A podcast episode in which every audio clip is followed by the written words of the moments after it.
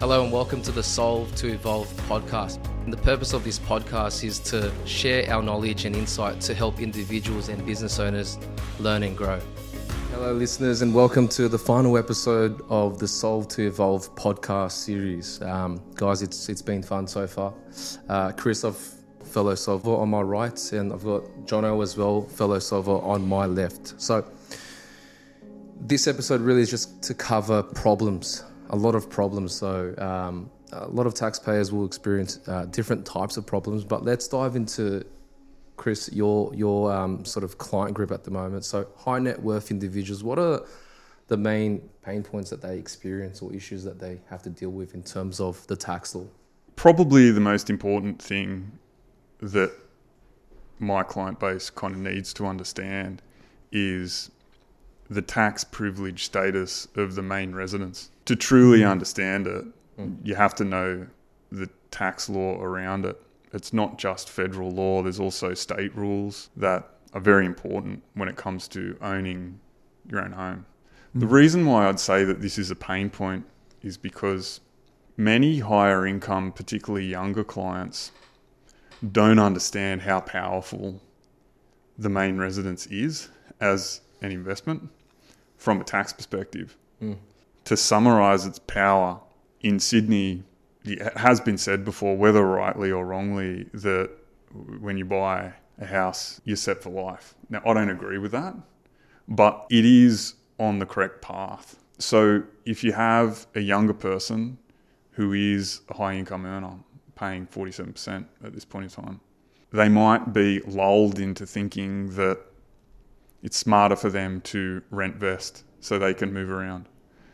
They might be lulled into thinking that moving to a low tax jurisdiction is the smartest financial move for them to make, or they might not think about it at all and simply say to themselves, I want to live in a particular location and I'm happy to pay two, three, four thousand dollars a week in rent because I can afford it now. Mm. So it's very important to explain to those clients that over the longer term, the main residence is a very important tax efficient investment for you to make, perhaps the most important that you will ever make.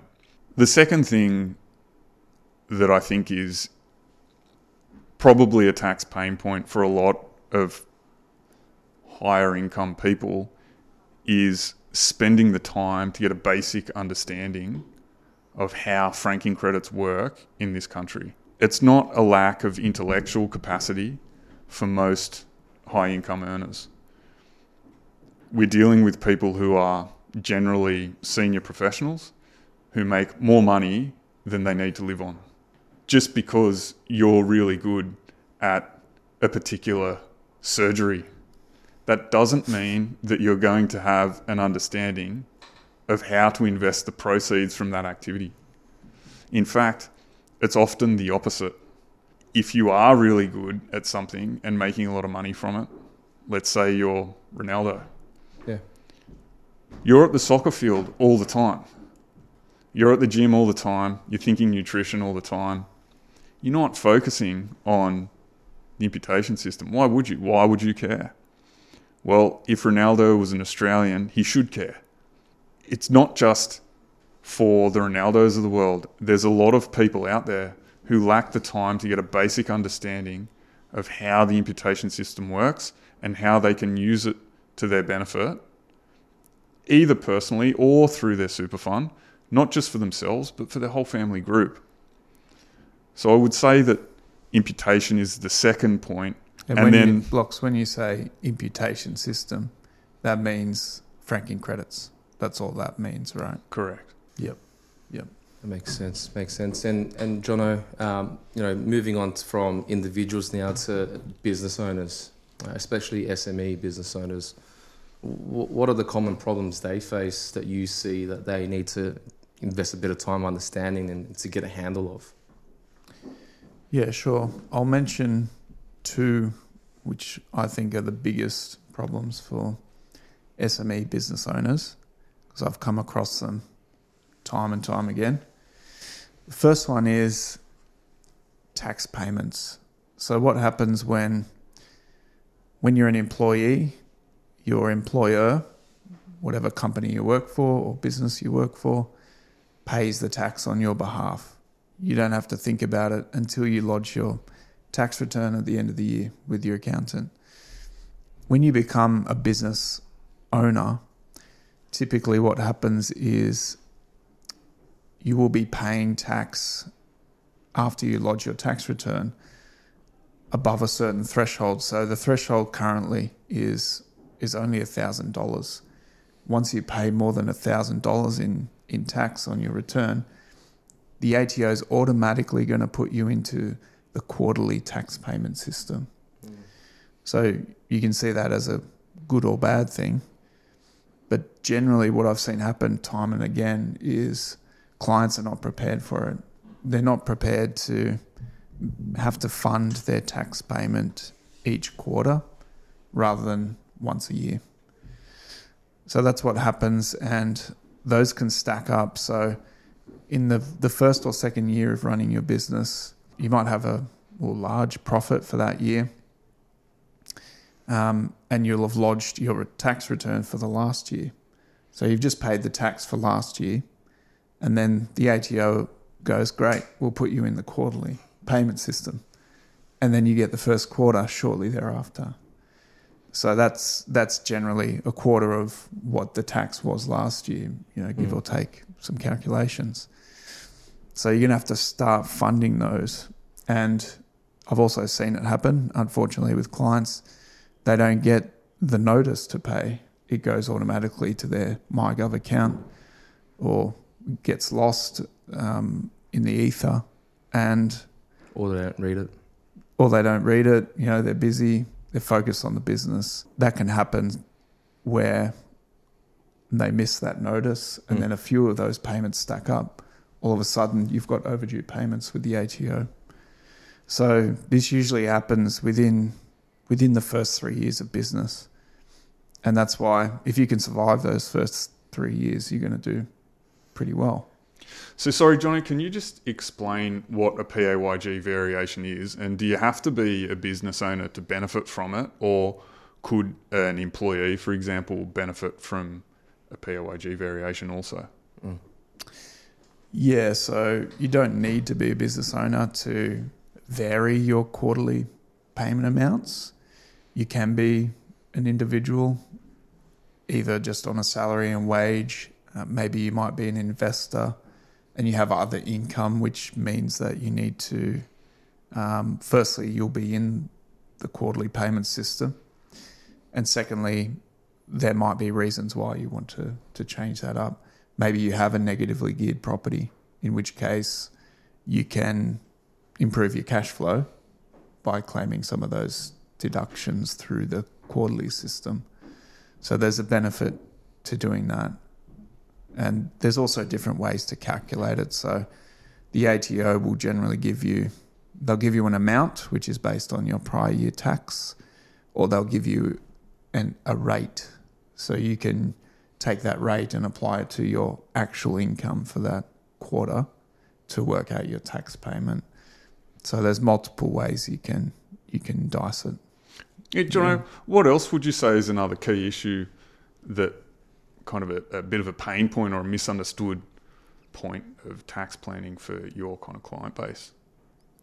Yeah, the other massive one that I see all the time is Division 7A.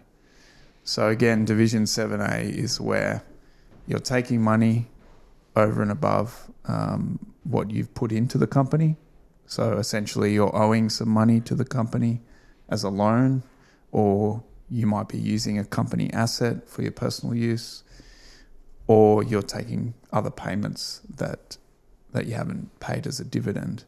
So that's one that basically I see with almost every privately owned small to medium business. And that that needs to be managed throughout the year ideally because if I'm looking at it quarterly monthly. Maybe I'm working with a business advisor like Phil. I can see that balance building up and I can start telling the client, you need to think about either repaying this before the year end. You need to think about either treating that as a as a commercial loan and having a loan agreement and starting to make your repayments on that, um, or think about your dividends. Again, that's going to come back to your what your franking account balance looks like, whether you can fund the dividend, and so on. Yeah, with all these issues, I think it, it, it once again boils down to planning and, and cash flow. Um, and I guess that's a good lead into what would you say is your key issue for discussions with business owner operators that are in your client base? Yeah, there's there's there's a lot of issues that they commonly deal with, but I think the the biggest one that I'll focus on is is uh, planning. And I've said this before. You know, businesses plan to fail because they fail to plan. Um, you know, what what what is a plan? Right? What what should be in a business plan? I think ultimately you got to business owners will dive into business uh, business head first with their idea. They'll run. They'll work quite hard, get to a point. They'll see some money flowing in. They'll see success. They'll think success. But because you're in that sort of tunnel vision and operation, um, you forget about everything else. Mm. Right. So then you got to decide at that point: Are you a mum and dad company that just, that you're just happy to chug along the way you are, or are you looking to commercialize this operation?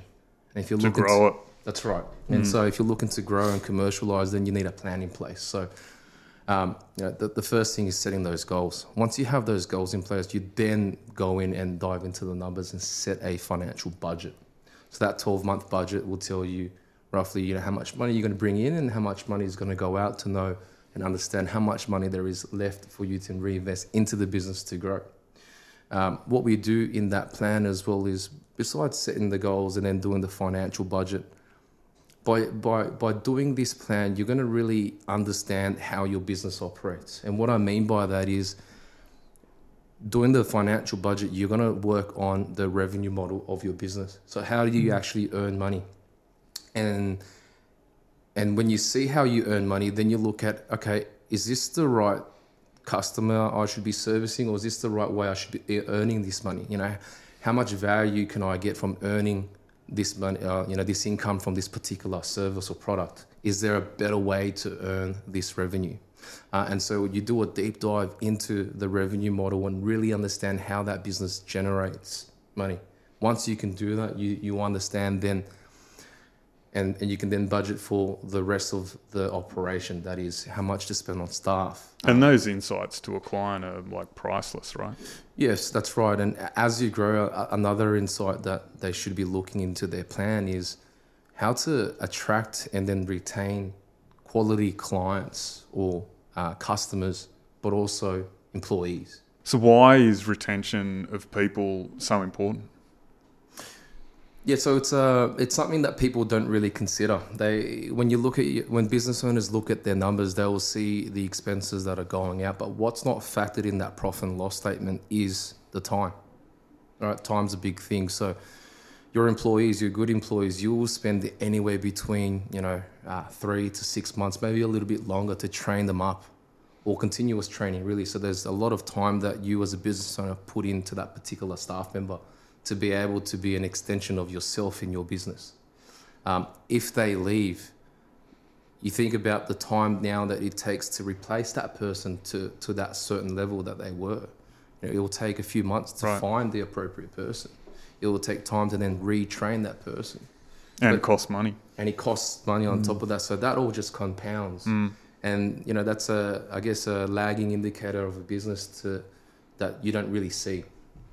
Right. So if you're able to, I guess something to counter that is if you're able to have the right uh, systems and processes and, and perhaps you know policies in place for the staff to uh, and systems to for the staff to lean on um, and automation in place, then it does take a bit of or saves a bit of time for the business owner in terms of the training.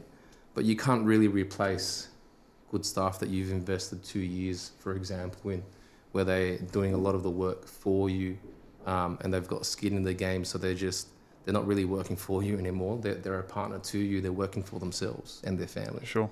And so it's really important um, to, to ensure you've got that retention policy and you've actually sat there and, and you know, thought about that.